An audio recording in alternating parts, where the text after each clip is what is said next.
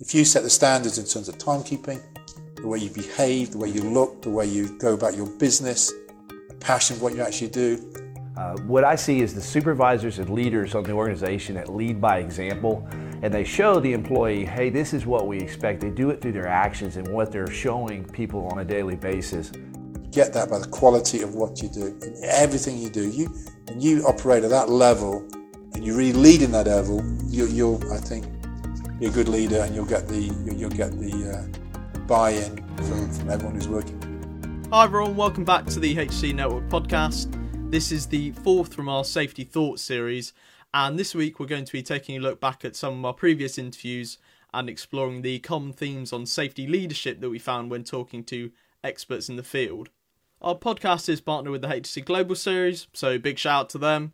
And remember that the podcast is also available on iTunes, Spotify, and all of your favourite platforms. Of course, we're always grateful to our podcast guests. So thank you to Brian Wedemeyer, Vice President of Global Soft Trades. Thank you to Joe Mulholland, HSEQ Director of Amey Utilities. Thank you to Sir Clive Woodward, former England rugby coach and founder of Hive Learning. And thank you to Professor Tim Marsh of Anker and Marsh. The basic principles of leadership have been taught for years, and to some extent, learnings from different areas can be applied to leadership in a safety context. One theme that is constantly present is the idea that safety leaders must lead by example, as Brian Wedemeyer outlines. Uh, what I see is the supervisors and leaders on the organization that lead by example and they show the employee, hey, this is what we expect. They do it through their actions and what they're showing people on a daily basis. Uh, those are the key leadership behaviors that we see to be most effective. And I think that happens on a number of levels, right? Mm-hmm. Uh, first of all, I think it forces that leader to first look at himself before he goes out and tries to correct everybody else. Uh, so I think he, he becomes um, a lot more sensitive uh, to the details. I think he, he gets a better understanding of what he's really asking for. Because if he has to ask somebody else to do it, it's a little bit different if he has to first go show them.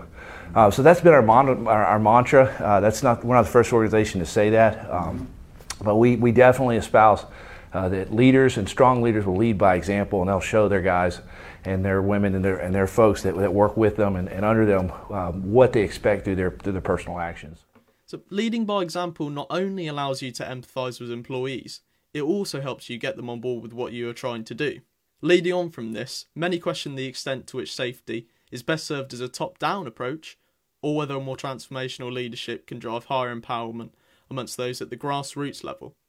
Here, Jerry Mulholland summarises. There is a need for a top down approach to begin with, but any true safety culture has what they call distributed or shared leadership, right. where people are actually empowered to do what they need to do right. and they get the support of the leadership that sits above them. Right. But in order to get things moving, to get the buy in, as it were, the leader of the organisation has to make sure that things are going to happen. So that tends to be a top down approach.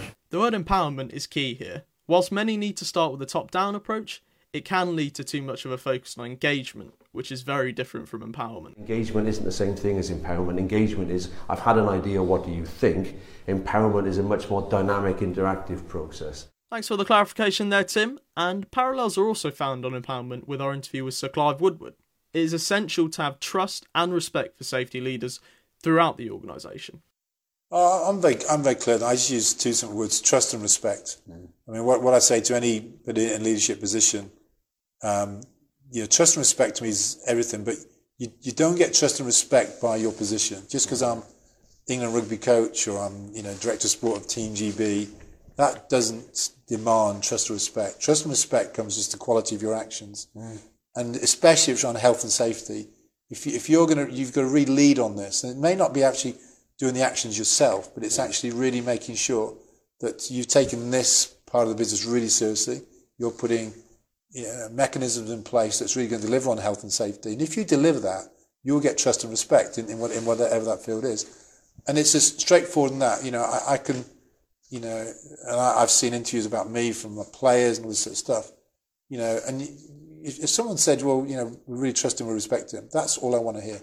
That there mm-hmm. to me is, well, okay, that's, you know, nothing else. If, I, if, if and you can't demand that because you're the boss. Mm. You get that just by the quality of your actions. Everything Brilliant. you do, everything you do, if you set the standards in terms of timekeeping, the way you behave, the way you look, the way you go about your business, a passion for what you actually do. Again, going back to my, my talk, you know, if I'm, you know, great teams make great individuals. If, if I'm, the user individual will know, yes, this person is really trying to help me. Mm. And if they're really trying to help them, especially in kind of your world, you're you're making sure they're operating in a, in a, in a safe, healthy environment. Mm. They'll they'll be fine with you. They'll you know they'll respect you. They'll trust you. But you got to deliver. You got to just not mm. talk about it. You got to re-deliver.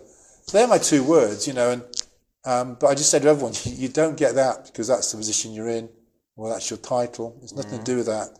You get that by the quality of what you do in everything you do. You and you operate at that level, and you really lead in that level. You, you'll, I think, be a good leader, and you'll get the you'll get the, uh, the buy-in from, mm. from everyone who's working for you.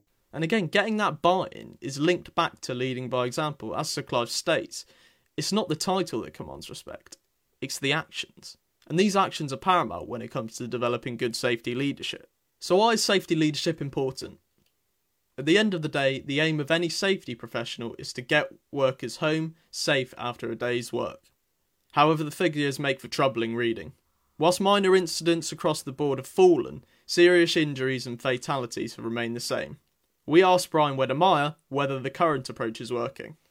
No, it is. It's an interesting position we've put ourselves in for the industry because you're right. Um, most reports uh, are going to show that, like you said, minor incidents are decreasing, and we see this within our own company as a microcosm. Uh, those those get driven lower and lower and lower and lower, and so now we, we we're amassing millions of man hours with no recordable incidents. And I think the interesting situation that's happening uh, within our industry is even though we're seeing that, we're seeing massive, um, you know, events, and we're seeing fatalities on the increase, and that the data supports what you've just said.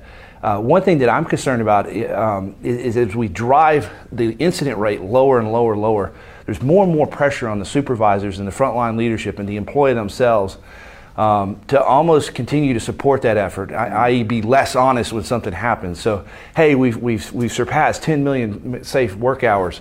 You know, how likely is that employee um, to report an incident at that point now that everybody's been celebrating these big wins and these achievements? Um, so, as a leader, now you have to be sensitive to that and you have to uh, continue to encourage folks to, hey, we have to keep our communications open.